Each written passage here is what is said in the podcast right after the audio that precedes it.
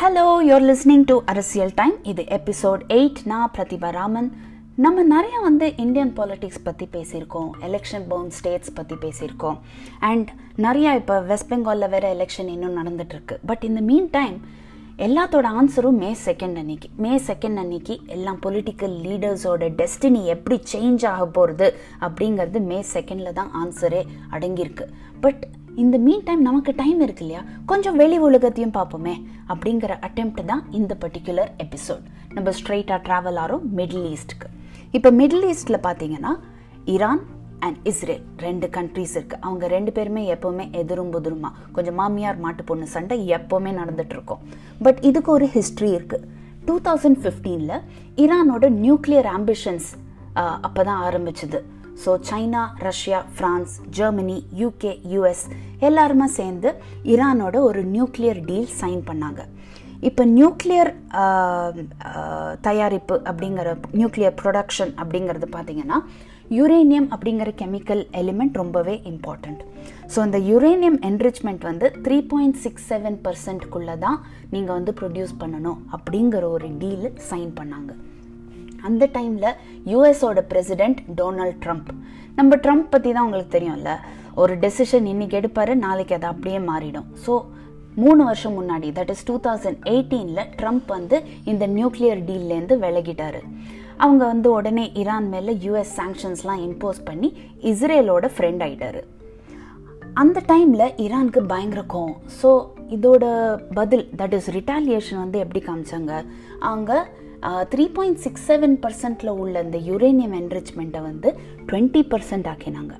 இப்போ வெப்பன்ஸ் தயாரிப்பு அப்படின்னு பார்த்தீங்கன்னா இந்த யுரேனியம் வந்து நைன்டி பர்சன்ட் என்ரிச்டாக இருக்கணும். அப்போ தான் வெப்பன்ஸ் தயாரிக்க முடியும். இந்த டுவெண்ட்டி பர்சன்ட் வந்து ஒரு ஃபஸ்ட்டு ஸ்டெப்புன்னு வச்சுக்கோங்களேன் ரிட்டாலியேஷனோட ஃபஸ்ட் ஸ்டெப் ஸோ அதுக்குள்ளேயும் இஸ்ரேல் என்ன பண்ணிச்சு? இஸ்ரேல் எப்போவுமே வந்து ஈரானோட ஒரு பரம எதிரி. ஸோ இஸ்ரேல் வந்து ஈரான் நியூக்ளியர் ப்ரோக்ராம் அப்படின்னு பார்த்தோன்னே அது ஒரு பொட்டென்ஷியல் த்ரெட்டாக பார்க்க ஆரம்பிச்சுது.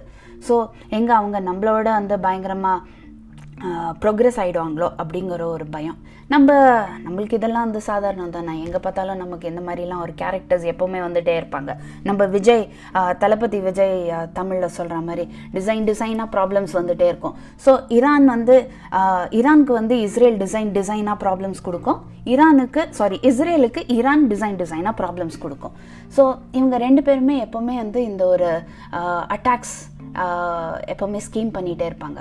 இப்போ இஸ்ரேல் பார்த்தீங்கன்னா ஈரான் மேலே வந்து அவங்களோட நியூக்ளியர் சயின்டிஸ்ட்டை வந்து அசாசினேட் பண்ணுறதோ இல்லை ஒரு எக்ஸ்ப்ளோஷன் பிளான் பண்ணுறதோ இந்த மாதிரி ஒரு ரிப்போர்ட்ஸ் எப்போவுமே வந்துட்டுருக்கும் அதே மாதிரி ஈரான் பதிலுக்கு வந்து இஸ்ரேலோட வெசல்ஸோ ஷிப்ஸோ அதெல்லாம் வந்து அட்டாக் பண்ணுற மாதிரி ஒரு ரிப்போர்ட்ஸ் வந்துகிட்டே இருக்கும்.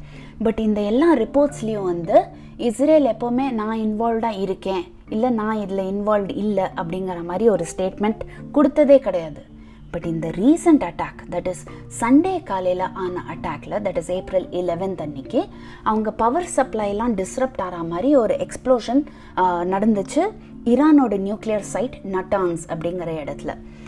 இந்த அட்டாக் பார்த்தீங்கன்னா இஸ்ரேலோட ஓவர்சீஸ் இன்டெலிஜென்ஸ் ஏஜென்சி மொசாட் அப்படிங்கிற அந்த ஏஜென்சி இன்வால்வ் ஆயிருக்க மாதிரி ஒரு ரிப்போர்ட் வெளியே வந்திருக்கு இதுக்கப்புறம் ஈரான் சும்மா இருக்குமா? ஸோ உடனே பிளான் பண்ணிச்சு.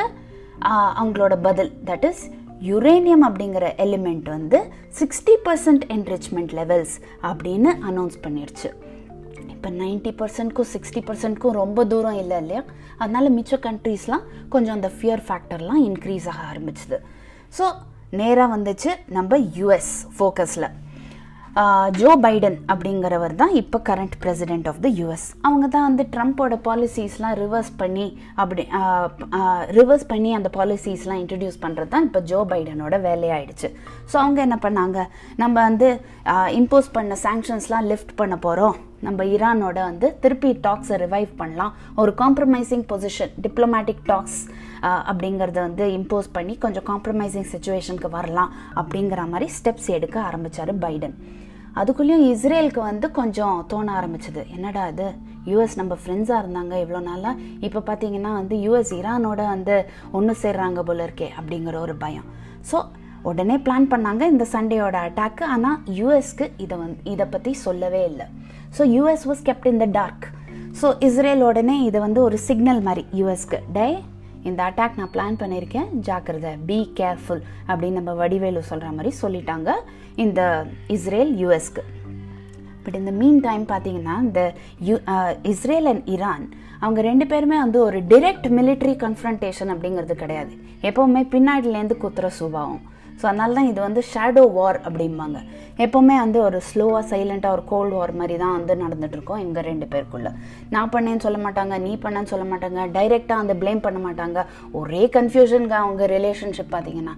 பட் இப்போ இஸ்ரேல் ஓட பிரைம் மினிஸ்டர் பெஞ்சமின் நித்தன்யாஹோ அப்படிங்கிறவரும் வந்து ரொம்ப சாதாரண மனுஷன் கிடையாது. பயங்கர ஒரு கிளவர் பர்சன் அவங்களோட கண்ட்ரியில் இப்போ ரீசெண்டாக எலெக்ஷன் நடந்துச்சு. பட் அந்த எலெக்ஷனில் நெத்தன்யாகோக்கு ஒரு மெஜாரிட்டி கிடைக்கல. பட் அவங்க வந்து கோலிஷன் பார்ட்னர்ஸோடெல்லாம் சேர்ந்து பவரில் எப்படியான்னு இருக்கணும் அப்படிங்கிற ஒரு ஸ்டெப்ஸ் எடுத்துகிட்டு வராங்க. அந்த முயற்சியில் இந்த ஃபாரின் க்ரைசிஸ் இருந்துச்சுன்னு நினச்சிக்கோங்களேன்.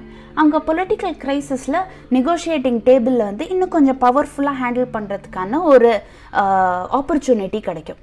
ஸோ அதனால அவங்க பண்ணுறாரோ அப்படிங்கிற மாதிரியும் ஒரு ஸ்பெக்குலேஷன் நடந்துகிட்ருக்கு இப்போ பைடனுக்கு தான் ஒரு பெரிய ப்ராப்ளம் டிப்ளோமசி அப்படிங்கிற ஒரு பாத்தில் தான் போயே ஆகணும். இஸ்ரேலையும் பகிச்சுக்க முடியாது ஈரானியும் பகிச்சுக்க முடியாது. அவங்க ரெண்டு பேரும் எப்படியானு சம்பாளிச்சு இந்த ஒரு ஈரானோட அந்த நியூக்ளியர் டாக்ஸையும் வந்து ஒரு மாதிரி சக்ஸஸ்ஃபுல்லாக கொண்டு போய் எப்படி பண்ண போகிறாரோ எனக்கு தெரியவே இல்லைங்க. பாவம் பைடன். நான் வந்து அந்த பிளேஸில் இருக்கிறதுக்கான ஒரு விஷே பண்ண மாட்டேன். பட் இந்த மீன் டைம் நம்ம இந்தியாவில் வந்து டென்த் எக்ஸாம்ஸ்லாம் வந்து கேன்சல் பண்ணாலும் பைடனுக்கு இது ஒரு பெரிய போர்டு எக்ஸாம் இந்த டைமில் அதே மாதிரி இந்த ஒரு board exam for me to explain ஒரு இன்டர்நேஷ்னல் டாபிக் ஸோ எப்படி இருந்துச்சுன்னு சொல்லுங்கள் ப்ளீஸ் மார்க்ஸ் போடுங்க அந்த கமெண்ட் செக்ஷனில் it be a wonderful opportunity for me to improve also உங்களை நெக்ஸ்ட் எபிசோடில் சந்திக்கிறேன். இதே மாதிரி ஒரு political எக்ஸ்பிளைனரோட till then please be hooked on to Arasiyal time thank you so much for listening